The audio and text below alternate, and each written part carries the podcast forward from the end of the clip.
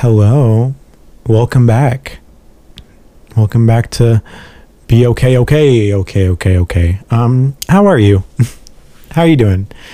Just figured I would check.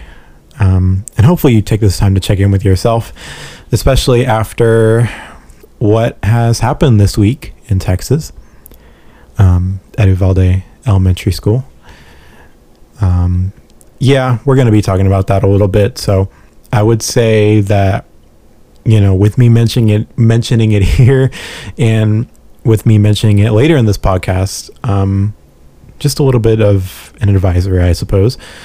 You know, if those topics are sensitive to you, or if you're feeling very vulnerable right now, maybe come back to this later. Um, you know, because we do address those topics. It is a mental health podcast, and you know, when people talk about mental health after a mass shooting, they n- never talk about the victim first. They always talk about the perpetrator of the violence. And one of the things that I brought up in my in, in the podcast was how many times is that going to happen before people start to assume and can kind of conjoin mental illness with violence. Mental illness is in itself not violent. I just want to say that outright right now. But the way that people talk about mental illness when they talk about school shootings, this shooter killed a bunch of people. That means he was mentally ill, or let's talk about mental health, or let's talk about their anxiety. Let's not talk about any of the other factors that would have somebody shoot up a school or a public area. White supremacy. Um, let's not talk about any of those things let's just continue to misrepresent mental health, right? Because that's easier. Because that gets you an A rating from, um, as Bestie AOC calls it, Daddy NRA. Why would we talk about mental health in the correct way when so many other things will bring you so much more money? That is like the mindset of pretty good portion of uh, politicians in office right now. And so, guess what? We're here to dispel that right now. You know, one way you can do that right now to the, to kind of reject all of that bullshit is to just check in on yourself. How are you? if you're processing this right now, however you are, if you are, just remember, however you're deciding to do that is completely valid if it looks like if you have to, you know, be angry, if you gotta, you know, go to the streets and yell, attend a protest, a demonstration, that is valid and you should do that. If your response is to cry, you should be able to do that. I think too many times after tragedies like these, people will talk about the mental health of the perpetrator and not anything right away about the victims. And so, the best way I think for you to um, kind of combat that is to be present to how you feel. Be present to your anger, be present to your sadness, to your grief, if you feel grief. Don't let them don't let these emotions, you know, consume you, of course, as that would be incredibly unhealthy, but reject this idea that you have to store away those emotions for the sake of political capitalism. That's what this is about. When people misrepresent mental health intentionally, that's what this is about. And so take this with you to everything. It doesn't just have to be a tragedy of this magnitude, it can be something completely regular. But just be present to your emotions. If there's one thing I have learned, especially as of recently, it's to be with your emotions, not to let them consume you, and to know what you're for yourself and to listen to your body what is good for you in processing and what is not.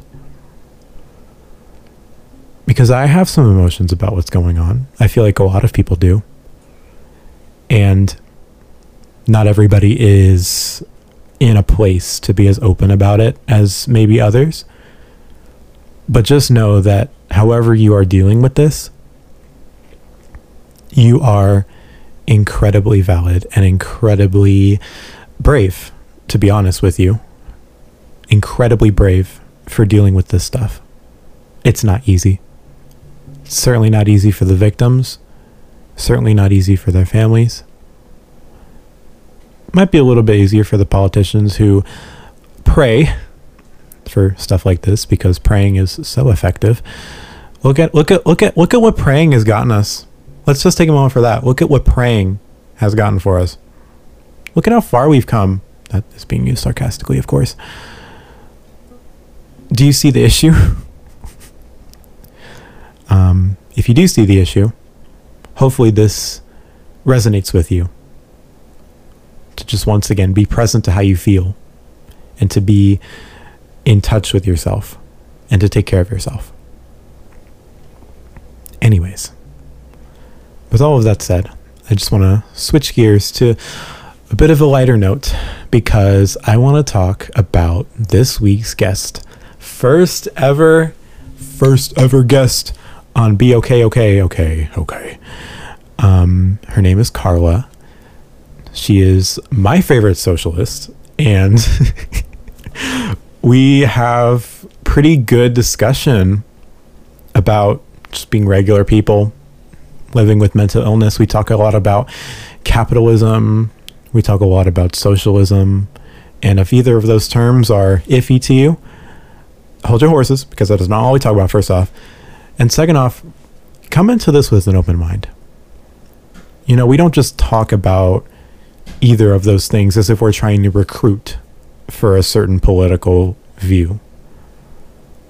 The way we talk about this and the way Karla talks about this is so honest and so vulnerable because socialism is not necessarily just a political thing. In a lot of ways, it's gotten us a lot of the progress that we do have right now in terms of, for example, like housing justice, labor justice, health justice. A lot of the victories even as small as they may seem in the big picture, have been in large part because of socialism or the idea of socialism. And we don't talk about it in a way that is assuming that people know everything.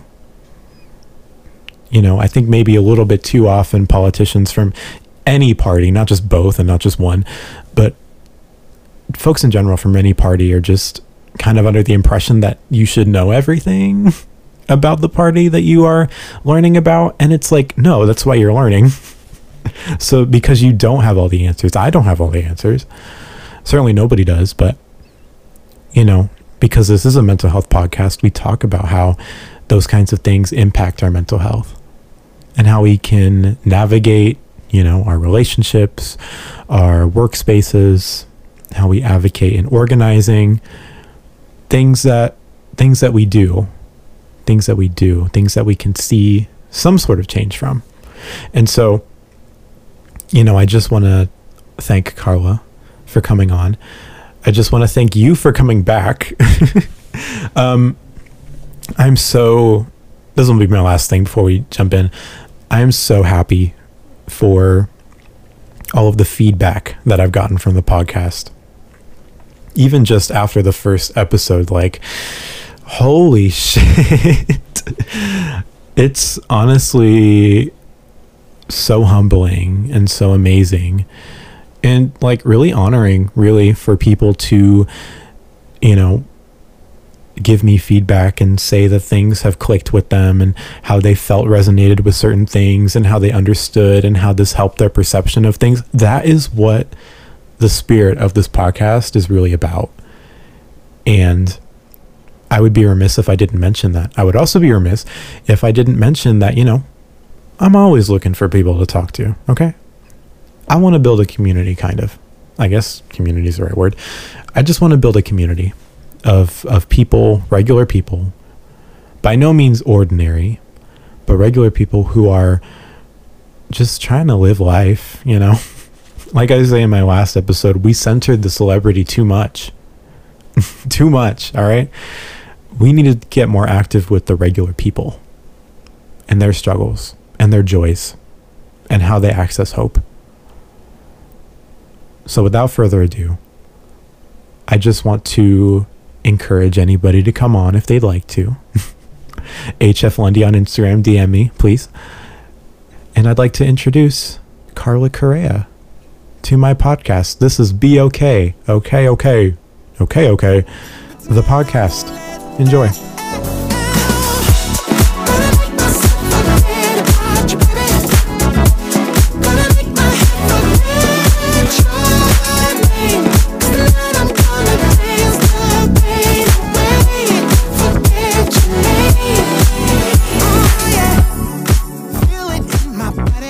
Hello, who are you? Um, my name is Karla Correa. I'm 22 years old. Um, I'm a Dominican and Nicaraguan woman. I was born here in the U.S. Um, I'm here. I'm from the Tampa Bay area. I grew up in Clearwater, and I've lived in St. Pete for the past seven years or so. Um, and I'm a community organizer with the Party for Socialism and Liberation and the local tenants union. So I well, I mean, I was just gonna say how we met. Yeah. but um, wait, how did we meet? Oh yeah, from um, from canvassing. Yeah, Floyd campaign. Um, I mean, yeah. Honestly, okay, because I'm like Mexican, but I have no idea about my heritage. So like, I kind of just tell people I'm Mexican because my adopted mother was Mexican, but I mean, actually, that's a question I have. How do you like, how do you like navigate that? Um, well, I'm obviously very Americanized, as you can hear from my voice. I don't speak Spanish, um, but I, you know, I identify with being Dominican and Nicaraguan because of the way that I look, um, you know, the revolutionary history of Nicaragua. You know, I come from, like, my family comes from a socialist country, Nicaragua, and then, you know, the Dominican Republic has been destroyed by imperialism and capitalism. Um, so, you know, I think those are important things and kind of shape, you know, the way that I see the world, I, the way that I navigate, you know, living in the U.S. and being Mm. around a lot of white people and the way that they see me. Um, so I think it's important that we, you know, stay in touch with our, um, like ancestry. I mean, I know it might be different if you're adopted. Yeah. I mean, because I never knew my family, like on the adopted side, and I really didn't care to. But honestly, I think that's cool. I think just like kind of embodying basically like non white. Yeah. Okay. Yeah. That's pretty much what it is. identities. is. Yeah. well, I mean, I mean that's dope, but like, I mean, I'm kind of the same way, except I really can't connect with like you know culture the same way. So it's like most of what I know is from like what other people tell me, and if they're not even Mexican, I mean that's just what I have to go off of, and then like uh, social media, honestly, just what I see on TikTok or whatever. That's Yeah. honestly how I get my info. Um, I like to do this little segment before I like talk about everything else. How are you? Little emotional check-in. I'm good. No, I'm actually good today. I was actually excited to come and do this. Um, I loved your episode last week. Um, Thank you, thank your you. first episode. No, a lot of the stuff you said really resonated with me, like about mental health issues and relationship, mental health issues in relationships. Mm. Um, and the stuff you said about spending time with other people. I completely agree. Like, I'm really glad you mentioned that because a lot of people, I feel like, shame that. They're like, oh, you can't be alone. But it's like, you know, we're humans, we're social creatures. Like, we're supposed to be around other people, and it's okay to need other people. But Yeah. obviously, that's different from, like, you know, codependency. Mm-hmm. But I, I heard what you were saying, and it really resonated with me. Yeah, I was gonna talk about that at some point again because, like, again, it's just not me like being reliant on being with other people. I literally, like I said in the last episode, I just don't. Sometimes I just don't want to, you know, and then people can mistake that. People conflate, or maybe they just like confuse self love with like self isolation. Yeah. You know. Yeah, and it's like we're already so alienated Yeah. under yeah. this system. Um, so you know, we I think we should totally reject that. Yeah. But um I don't know if you're cool with talking about this in particular, but the part with kind of being in a relationship with mental illness, do you want to talk um, more about that? Yeah, it's really tough, um, especially because I don't go to therapy. Um, I do have health insurance, but it's very difficult for me to go to therapy because, one, it's hard. I don't know why. It's just so hard to call and make that initial appointment. Yeah. And then once you do that, and I've done this so many times, it's like, oh, there's a two month waiting period or three month waiting period. And hard as in like sorry, hard as in like hard to reach out or just hard to like get in contact at all? both like Mm. because it's like is is my insurance um is this going to be covered by my insurance um and then like i said the waiting period um and i have adhd it's hard for me to do some like basic things Yeah. sometimes i do go to a psychiatrist which i'm so thankful for um, and i take adderall so that helps me get through some basic things that i need to do but in terms of seeking that help through therapy it's so difficult so um, in my relationship, you know, there's a lot of untreated mental health issues on both sides. Um, you know, my partner doesn't go to therapy either. He doesn't have health insurance. Uh, and it just, you know, it's so hard living under this system and especially doing the kind of work that we do. Um, he's also an organizer, and we see a lot of heavy things, um, especially with the tenants union, seeing people go homeless all the time. Um, you know, seeing people who can't feed their children, all these things, um, on top of our own struggles. You know, we can barely pay the bills, all this stuff, and so it causes uh, that type of stress to be sometimes taken out in other ways. Um, nothing like abusive or anything, but just, you know, maybe some really unhealthy ways of dealing with things. Like, I remember something you said on the last episode was that you'll you, that you would maybe take things the wrong way sometimes Yeah. and overthink things like i do that same thing i'm like oh my god they hate me now and you know it's just Yeah. it's anxiety so, spiral. It's yeah it's awful It's fun. Um, fun being used sarcastically. Um, honestly, when you said that, I was thinking like, why is, like, how do, okay, not this is like speaking very broadly, but like, how do people manage relationships actually in the climate that it's in? Because like, right I think with mine it was going really well. Um, you know, aside from certain mental things, but also like that's kind of a rarity now. Would you say? Especially with like the system we're under, like you were saying, like yeah like being able to manage them you mean not manage them, but more so like, you know, like if um if like health insurance is hard to access and you can't get a therapist, how are you gonna, you know, healthily deal with certain things and you know kind of be in a relationship? Um, you know what I mean? Yeah, no, it's Yeah. it's so hard and it's I recognize some things that I do that are just really unhealthy, but then I just can't stop. Like it's so weird. I'm like, okay, this is so bad. I need to stop this. Um, you know, for example, maybe like think like, you know, being really insecure and overthinking a lot of things about myself and then you know needing so much reassurance from my partner that it's like Yeah. overwhelming for them. So yeah honestly i don't know how i don't know how it's still going. I mean i'm so Yeah. glad I, I i would really it would really be it would be way worse for my mental health if we broke up. So hmm yeah i don't know do you do you feel like your mental health is better since your breakup It's pretty recent, and like gonna, when was it Oh, um, a week ago from what is it Thursday? A week ago from yesterday. So Oh my God. pretty pretty fresh. Although I think that to be honest, it hasn't gotten better. I would say if it has gotten worse, it's gotten like a little worse, only because it's like you know a natural reaction to mm-hmm. you know not being with somebody anymore. But I think just the fact that it was kind of mutual, kind of like how yours is, like you know both you know mm-hmm. sides have stuff to work on. But I was also thinking like, you know, being able to work on stuff mentally with a therapist. I have a level of privilege in doing that. You know what I mean?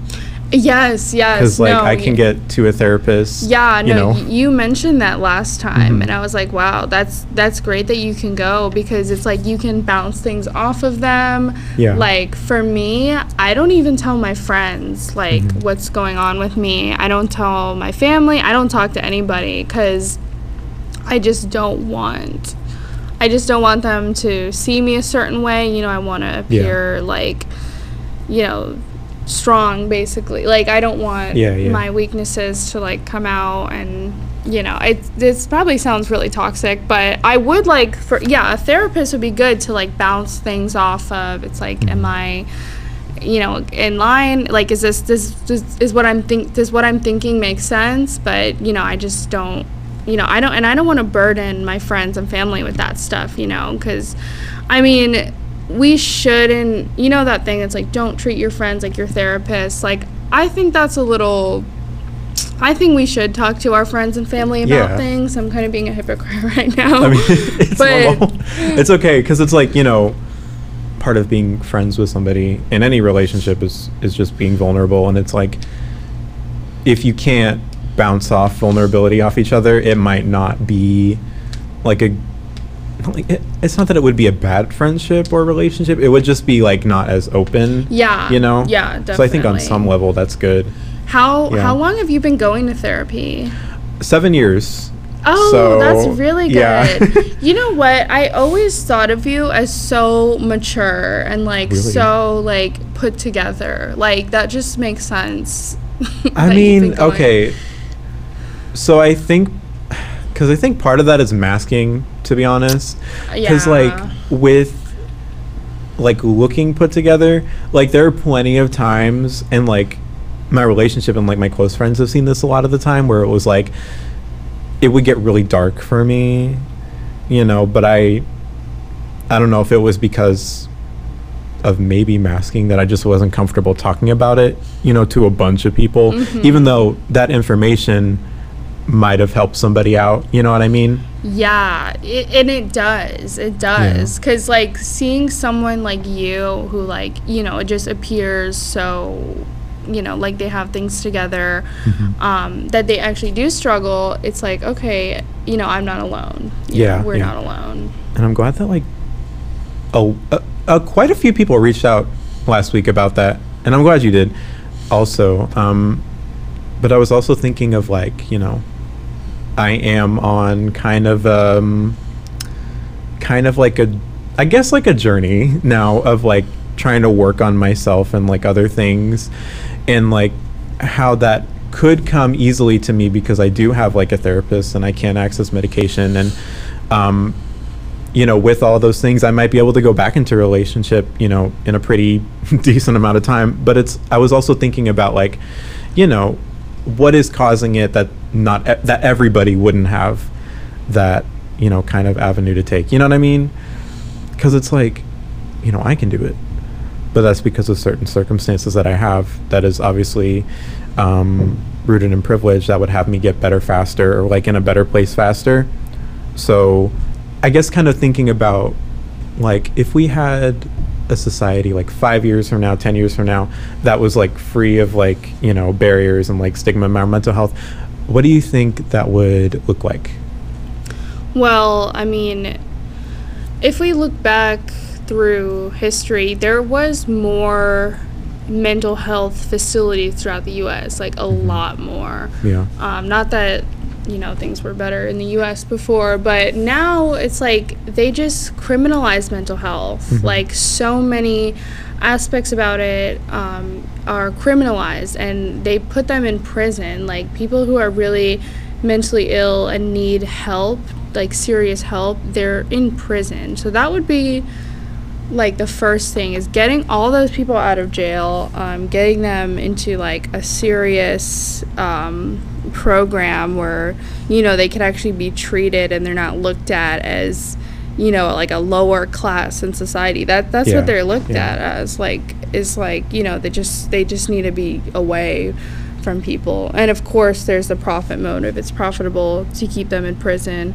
but um, you know, it's you know that's why I'm a socialist because under this system, it's like people aren't guaranteed the things that they need, like housing, healthcare, food, um, education.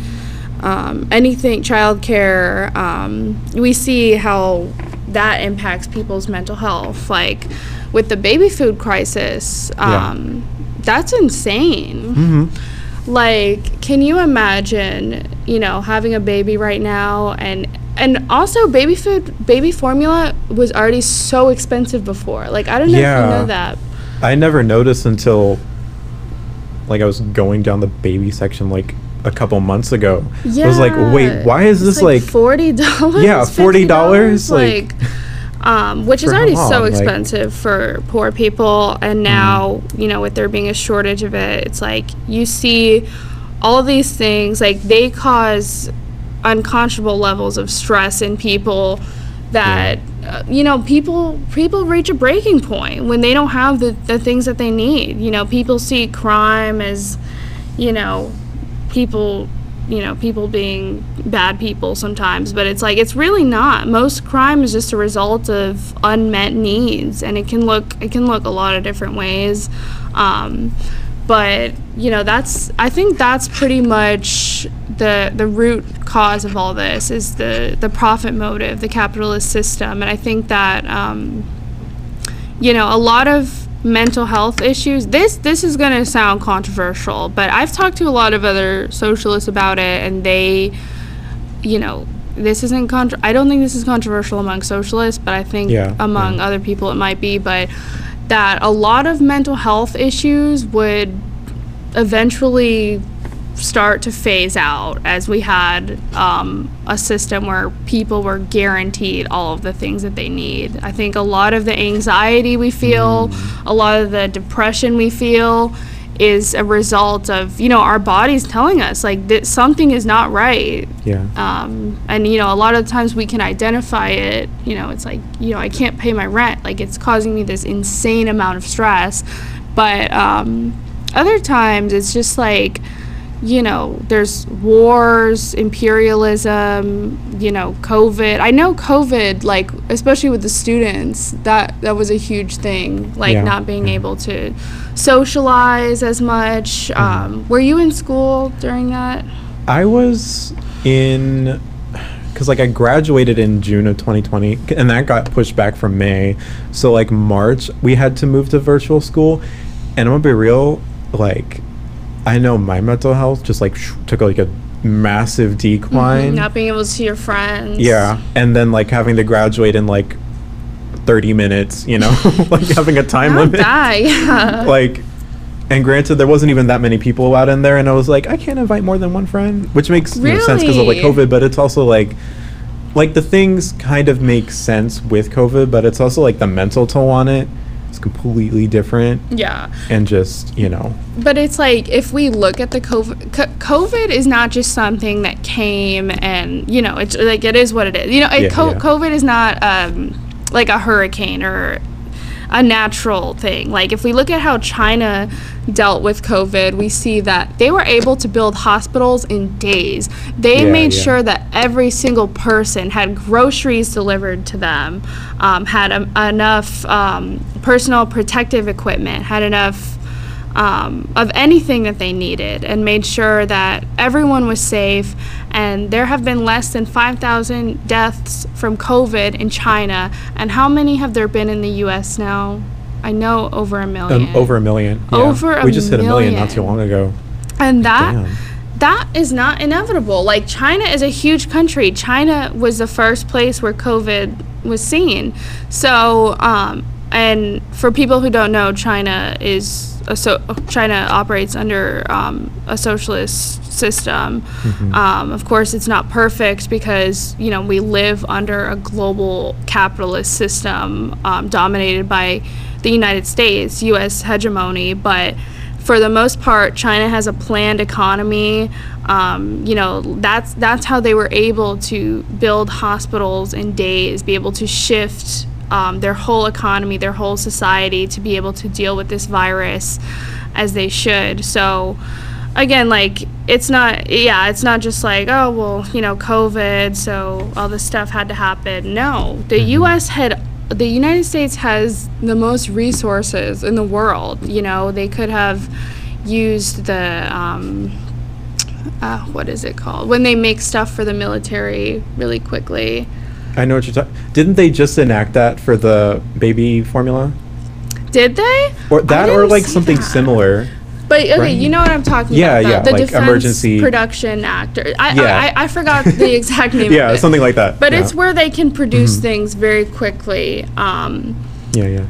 when we need them and you know we're you know we're not seeing that we're i here in the tampa bay area here in pinellas county at least they actually just stopped all of the free covid testing sites like how insane is that How And, long ago? like, this week Oh this my- week yeah oh my because my, um my friend's little brother had a covid scare and i'm Mm-hmm. i'm around him a lot and so i went to go get covid testing at the place where i always get it the center for health equity in southside and they they had a sign on the door saying no more covid testing and then the tampa bay times just came out with an article saying no more free covid testing in the tampa bay area i'm just like You know what's so funny about that is because um, back when I was at working at Starbucks not too long ago, I had a COVID scare, and so I tested with an at-home test that the government sent me, and it came back um, positive. And then I sent it to my employer, and they were like, "Oh wait, no, because it's at home yeah, because it's at home." Even though, first off, the government go- sent it to me, and then they were like, "Wait, but this is going off of CDC guidelines," and I'm like, "The CDC guidelines aren't they also like?" Kind of low-key blaming like gay people for monkeypox right now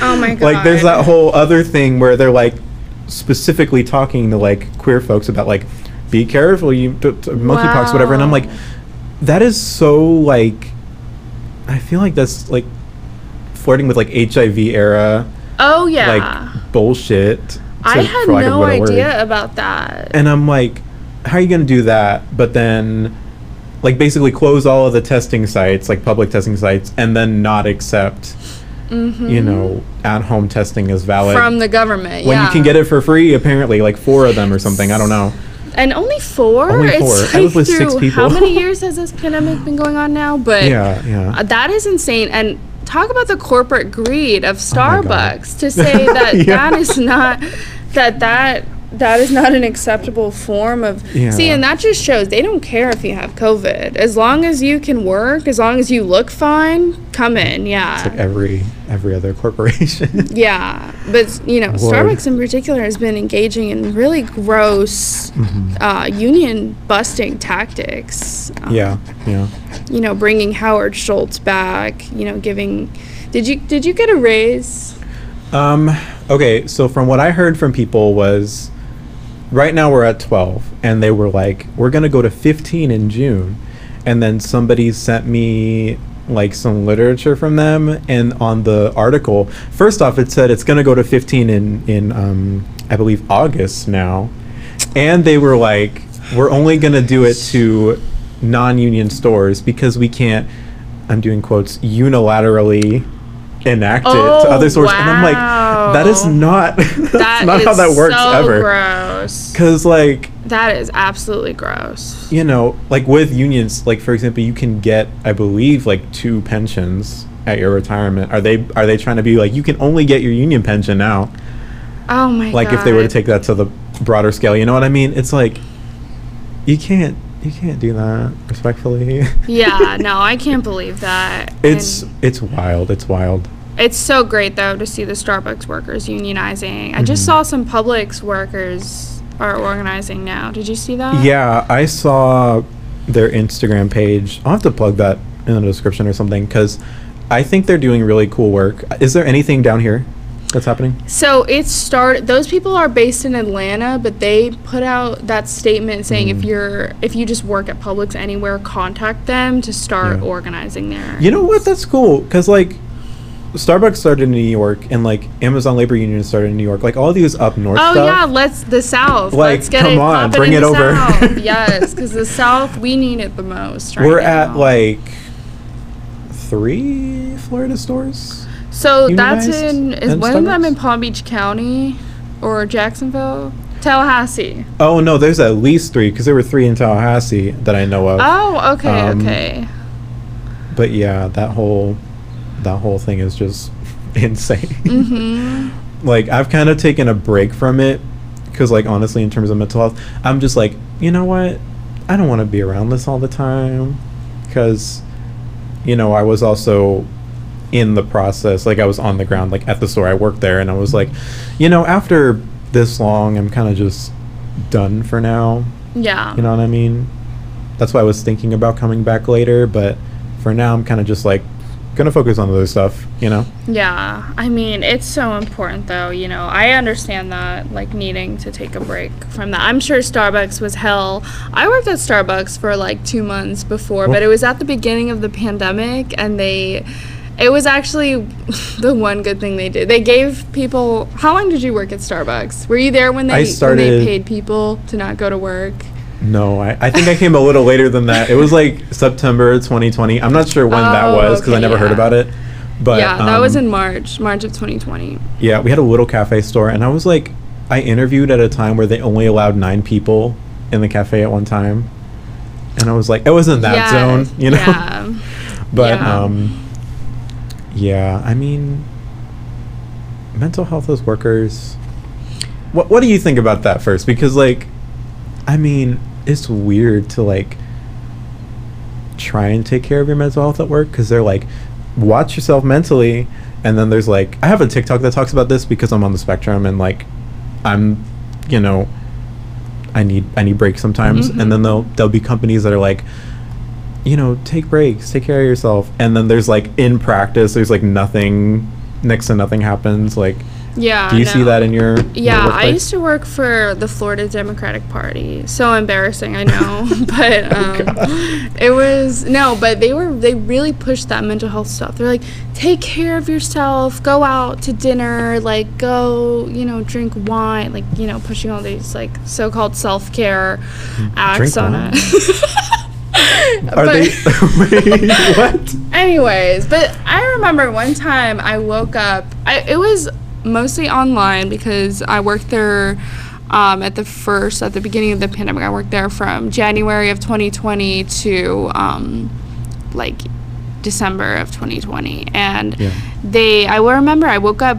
Everything was on Zoom. Like our check-ins were on Zoom, our checkouts were on Zoom. So I was 10 minutes late to a check-in one time because Mm. we were working like 60 hours a week um, you know which is common for a lot of workers to be able to survive. But yeah 60 hours a week and i had told my supervisor that i have some mental health issues and you know that i i don't know sometimes i have sleeping issues just you know general things like that. And i got reprimanded so badly for that for being 10 minutes late to a zoom call.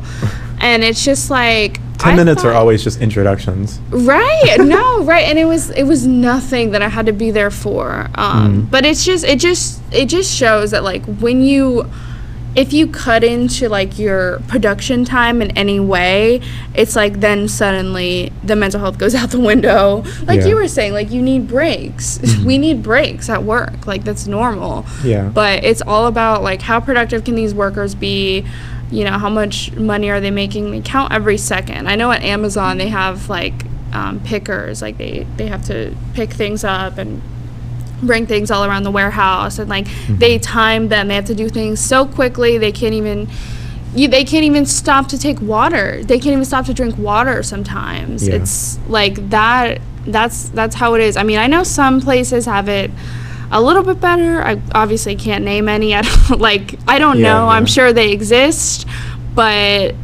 it's the system that's the problem. It's really not even like the individual Mm-hmm. employers because it's a system that's based on competition. Um, like for example, if you work, I know some people they're like, oh, small businesses are better to work for, and it's like, okay, maybe that's true. Like maybe the small Yeah. business is maybe there's a nice boss or something like that, but at the end of the day, like they're competing with all of these other businesses, and if you're not, um, like let's say Okay, I'll give an example of a small of a small business that smell uh, sells sandwiches. Um, and let's say they want to keep paying their workers good. They want to keep um, selling the sandwiches at a low cost, but all of the other um, ingredients to run their shop are going up because of you know inflation. Which, by the way, inflation is just capitalists raising prices because they can. Inflation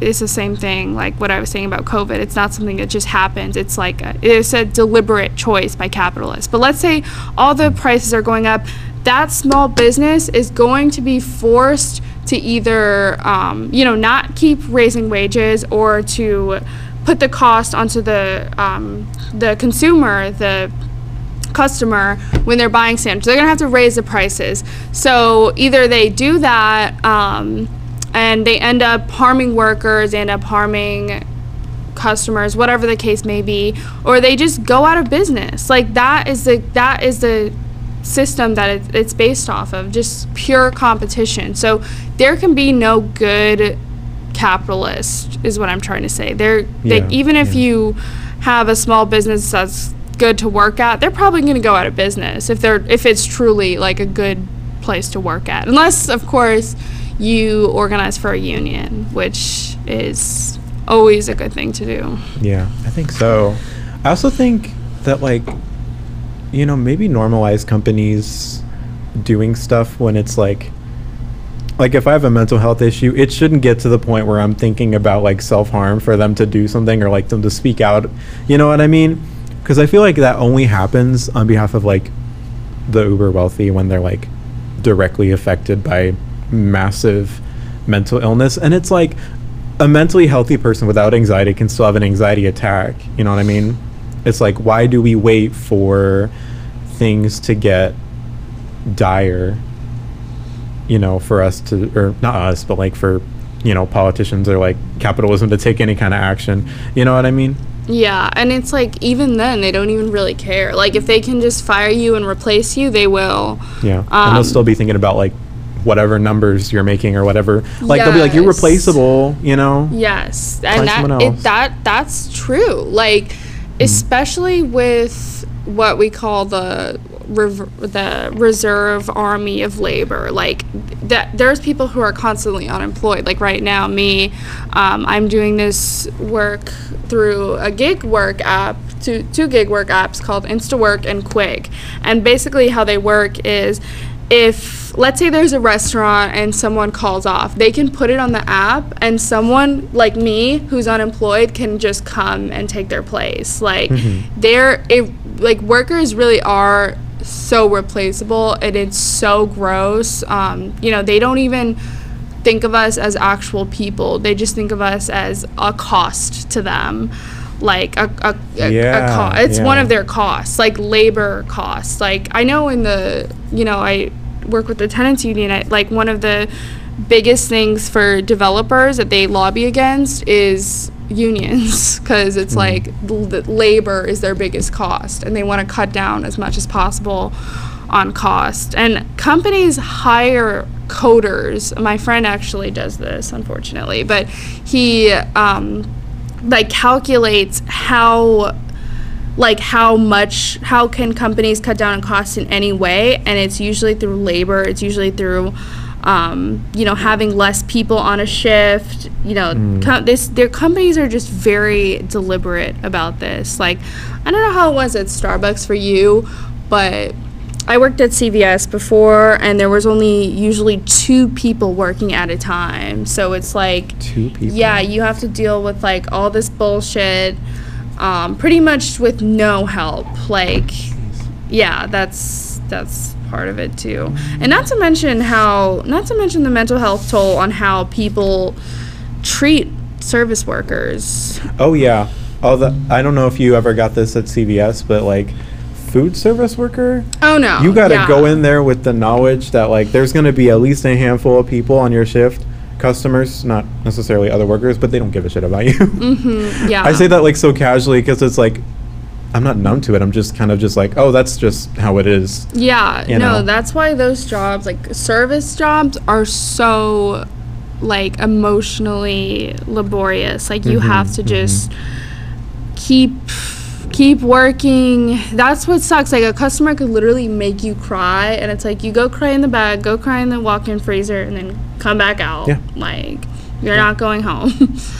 um, that would happen so much at my jobs like and i thought i used to re- legitimately think there was something like really wrong with me i was like oh my god why am i always crying at work and it's like yeah. because it sucks because this isn't how things are supposed to be Yeah, like with me, we had, well, we made like, can I share this? I don't care. 80,000 like a week. And so we had to have like, I think right now even, we still have like 13, 12 people in the morning, you know, because that's like, I believe most of the money that gets made for the day. And like, you know, I think for somebody like me also, who's like, the way my mind processes comfort is like I'm not always comfortable in like crowded spaces because it's a little cafe with like 14 people running around and it's like I can get very easily overwhelmed Yeah, with all that happening and then you got to like handle requests from like um like other workers or like customers and everything and like I handled it well but honestly part of that was in part because of masking again right right of, like, you know- is the overstimulation Mhm. like and like you have no other choice to Yeah. you, you can't say hey i don't want to do this anymore and go home for the day yeah. you know so you kind of have to force yourself to do it and part of that for me included you know pretending i was fine and just being like you know kind of quirky about it or whatever because I'm, I'm trying to be like oh my god i'm dying out here i don't want to be crying yeah like oh help me please i can't do that so But I can't believe there were so many people working there at that. i mean i can because like you need that many people Was it a big Starbucks? It was. It's a little. It's a little one. It's like about the so size of the one that's yeah. down the street. But um, what I thought was interesting when I was up in I was up in Tallahassee for people who don't know, which is like nobody because I haven't shared it yet. But I was in Tallahassee in March um, during the legislative session. I went to visit some of the you know workers up there, and somebody or somebody brought up this really good point. I forgot their name.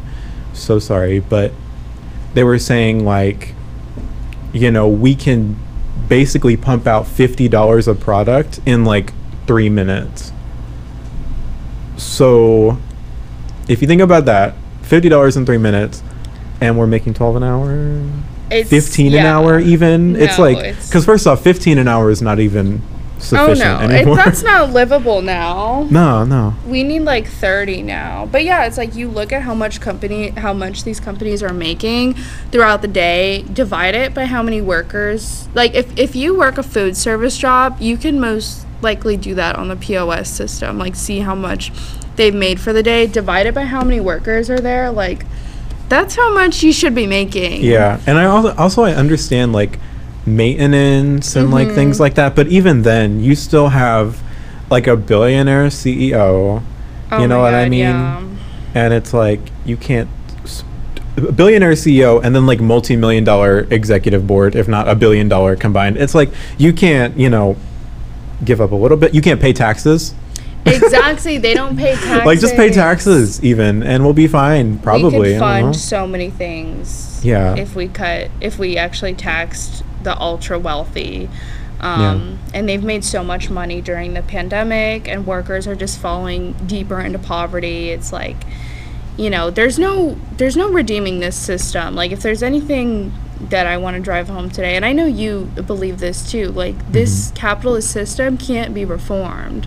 Yeah. You know, we need reforms to make our lives easier. Like we need the wage increase, we need the rent control, we need all this stuff. But at the end of the day, like we're still going to be living under the same system, and the reforms that we win under this system can be taken back at any time. Um, Yeah, like here yeah. in Florida, we voted to make it so that if you're a felon, you can vote, which is great.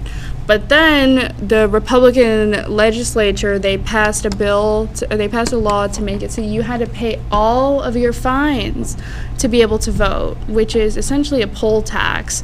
But you know, just another example of how you know we can win the reforms and they they will still, um, you know, roll them back to to maintain the system. You know what's interesting is that the fact that you had to vote on that means that at one point it was taken away.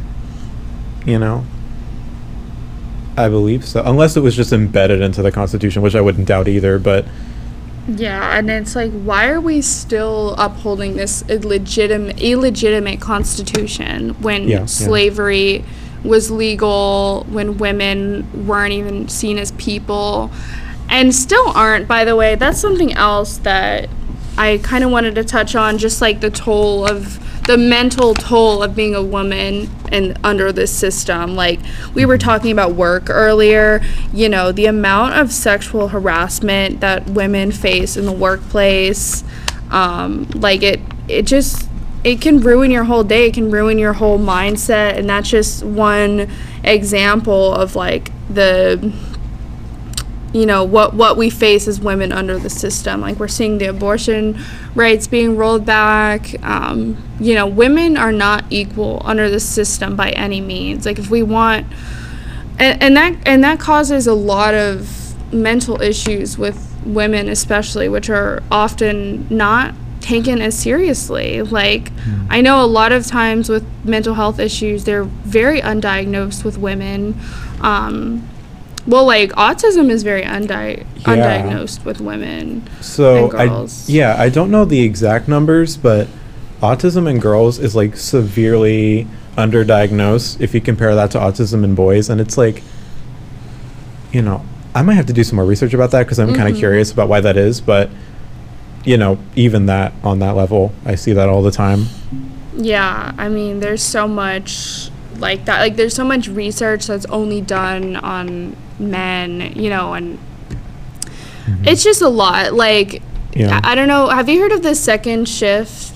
That have you heard of that? Mm, no. It's like the the the whole thing that like women have two jobs basically. You know, we work at whatever job we have out and then we're expected to you know cook and clean and like maintain households um, you know be caretakers for families. Like women have just so much work under this system that is unpaid. And that's the worst part about it because you know people are like oh staying being a stay-at-home mom is not a real job. It's like that yes it is. And it should be paid. Yeah. Um, so you know all of these things just contribute to the the issues that we face and yeah i know i know like you're a socialist too i know like you're on Yeah. the same page about this Mhm. but how did you become politicized by the way Oh my god, I don't even honestly. Okay, I think I have my answer. AOC. I'm not gonna lie. AOC. i'm not even gonna love AOC. She's like the one politician that I would want to have on here, aside from like, like on a national scale. That's way too ambitious though. But honestly, that was kind of it. Um, during like the Richie Floyd campaign in no, not even that. The year before, um, the 2020 election, I had seen like that documentary on Netflix. I think it's called like Knock Down the House or something. You know what I'm talking about? i know exactly what you're talking about i didn't watch it yeah Yeah. Um, Alexandria Ocasio Cortez was in it, and that's kind of how. First off, that's how I like knew about her, and then that was kind of like how I got politicized because I was political before. I was just, but I think my politics was just limited to like Trump is bad, you know, Right, right. very basic, like so, like anybody could say that, you know what I mean? right Um, but I think over time I've kind of refined it a little more with like my own, um, with my own experiences also, just to be like Trump is bad. And Biden is bad. Oh, yeah. Maybe all politicians. will? No, fuck Biden. Biden is not helping us at all right now. It's the the student loans. You know, Mhm. we're not seeing any relief with that. Um, we're not seeing any relief with housing. He just put out this new housing plan that's just more corporate handouts to developers. Um, we're seeing him, Yeah. you know, ramp up for war with Ukraine and or not with Ukraine with Russia and China. Um, you know, we're just seeing really gross things out of the Biden administration, and it's like the Yeah. Democrats are not going to save us from anything. You know, I saw this. I'm looking at this tweet right now. I posted this on my story. PJ Evans. Biden is always tweeting shit like, "Who the hell is the president?" I would like to have a word with him. Honestly, like, yeah. And I think I'll switch gears a little bit to the um, the shooting in Texas um, that had happened. Um, when he kind of addressed it, like, like he says here, when in God's name will we stand up to the gun lobby? When in God's name will we when in God's name will we do what needs to be done? I'm sick and tired of it. We have to act. And I'm like, No, it's like you're the president. yeah, it's like somebody's got to do something. Yeah, it's your job. You you have to, I think. Like, One thing I, I want to just anyone who's listening, I want them to know. I want you to know that um, Biden has the authority. So you know, gas prices are insane right now. Yeah. Food prices are insane. Mm-hmm. Inflation is insane. And like I mentioned earlier, who sets the prices? The business class, the capitalist class. And they are the ones who can raise the prices whenever they want. But mm. the president, Biden, has the authority to freeze prices unilaterally. And in 1971, Richard Nixon, um, you know, he got on the news, he got on the radio, and he said to the American people, you know, I hereby declare uh, price wage freeze for the next 90 days. And, you know, we don't need the wage part. We don't need our wages frozen, but Yeah. he can, they can freeze the prices. Um, like, right now, they're acting like the only way to deal with the inflation is by raising interest rates, but raising interest rates are just going to hurt people who have to borrow, people who are in debt. It's going to make buying a car more expensive, uh, pay mortgage payment more expensive, college debt more expensive.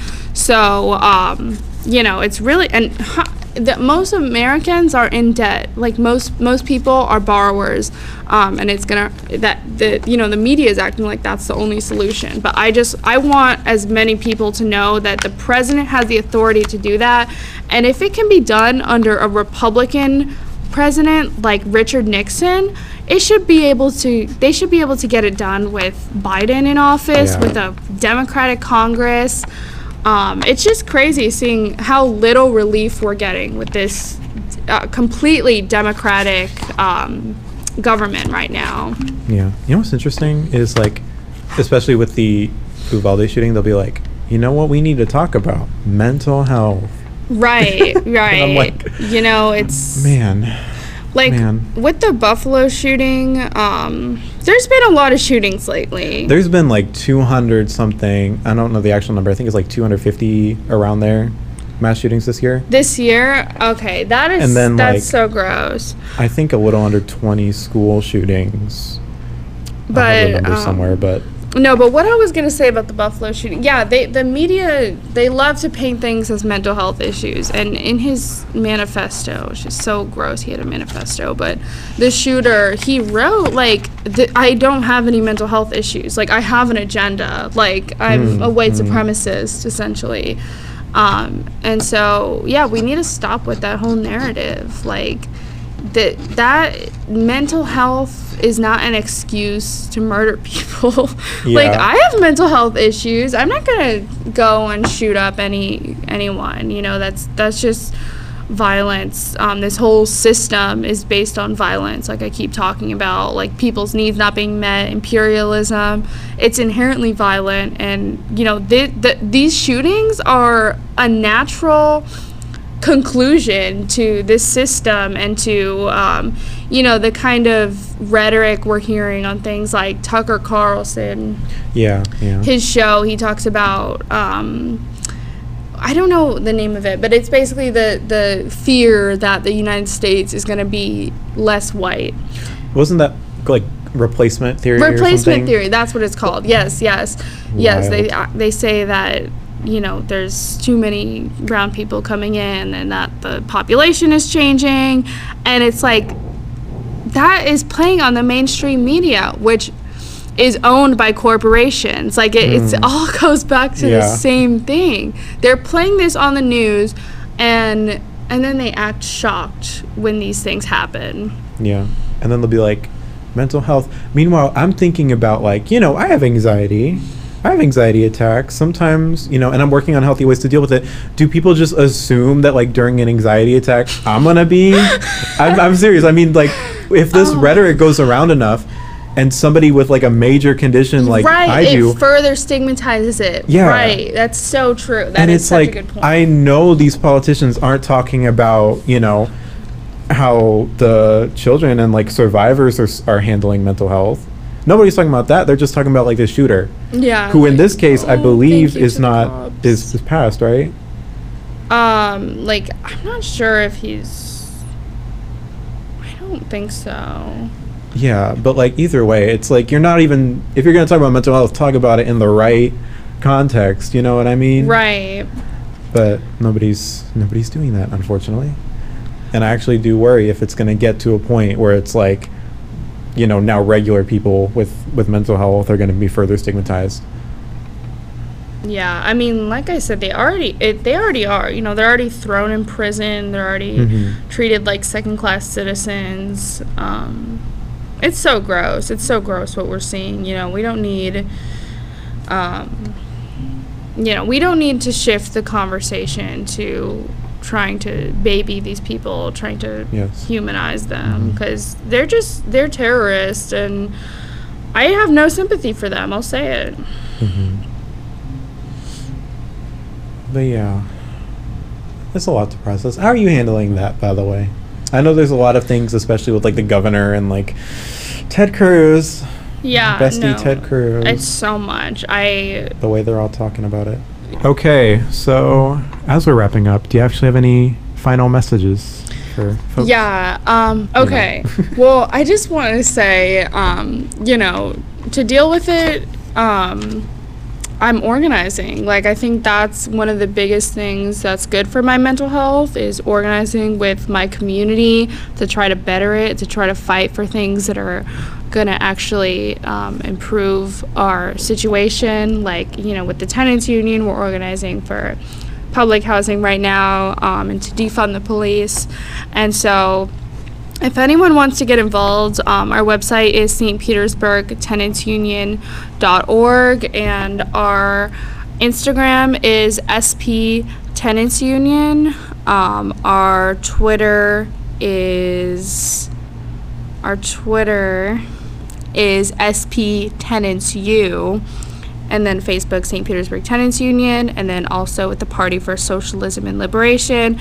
We're at PSL Tampa Bay on everything. So, um, you know, if you are frustrated with the conditions, if you know you're frustrated with everything happening right now, join an organization. That's one of the most important things you can do um, to change your community. So, I just wanted to end it like that, and thank you so much for having me on. I Thank I you, love this. you. I'm so happy you started this. I think this is so important. Yeah. Um, where can folks find you if they want to talk to you? Um, yeah, so my phone number is 727 265 6558. Um, Feel free to text me. And then um, on Facebook, my name, Karla Correa, K A R L A C O R R E A. Um, Instagram, it's um, at K A R L dot A marks and then um, my twitter is at comrade karla so Cool. thank you so much cool. Thank you. Thank you for coming on. Feel it in my body. There we go. Another episode. Just bam, just done. Just right there. Thank you. Thank you for listening. Thank you for um, showing your support for the podcast. Thank you to Karla again for coming out. Please support her on all of her social media. Amazing human being. Wonderful. Um, and just thank you just thank you so much again for listening and being so supportive. Um, next episode, is gonna fall right under Pride Month, our very own Pride Month. So um, expect an episode on that next week. I will be more than happy to share. Don't let Millie Bobby Brown know, or however that meme goes. I'm so sorry. I don't watch TikTok like that. Anyways, hope you all take care. Tune in next week, and I will see you in the next episode. Hope everybody decides to be okay. Okay? Okay. okay.